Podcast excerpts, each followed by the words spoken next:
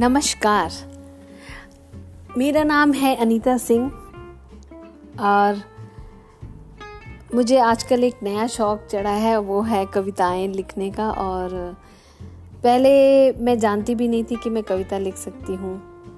पिछले दो सालों में मैंने करीब 117 कविताएँ लिख डाली और इस चीज़ का एहसास मुझे बस दो साल पहले हुआ कि मैं लिख सकती हूँ। और और मैं चाहती हूँ कि मेरी कविताएँ आप सब तक पहुँचें। इसलिए मैंने सोचा कि क्यों ना अपना पॉडकास्ट स्टार्ट करूँ और और आप आप तक अपनी सारी कविताएँ पहुँचाऊँ। तो जल्दी ही आपके सामने मैं अपनी पहली कविता लाऊँगी। बाय नमस्कार।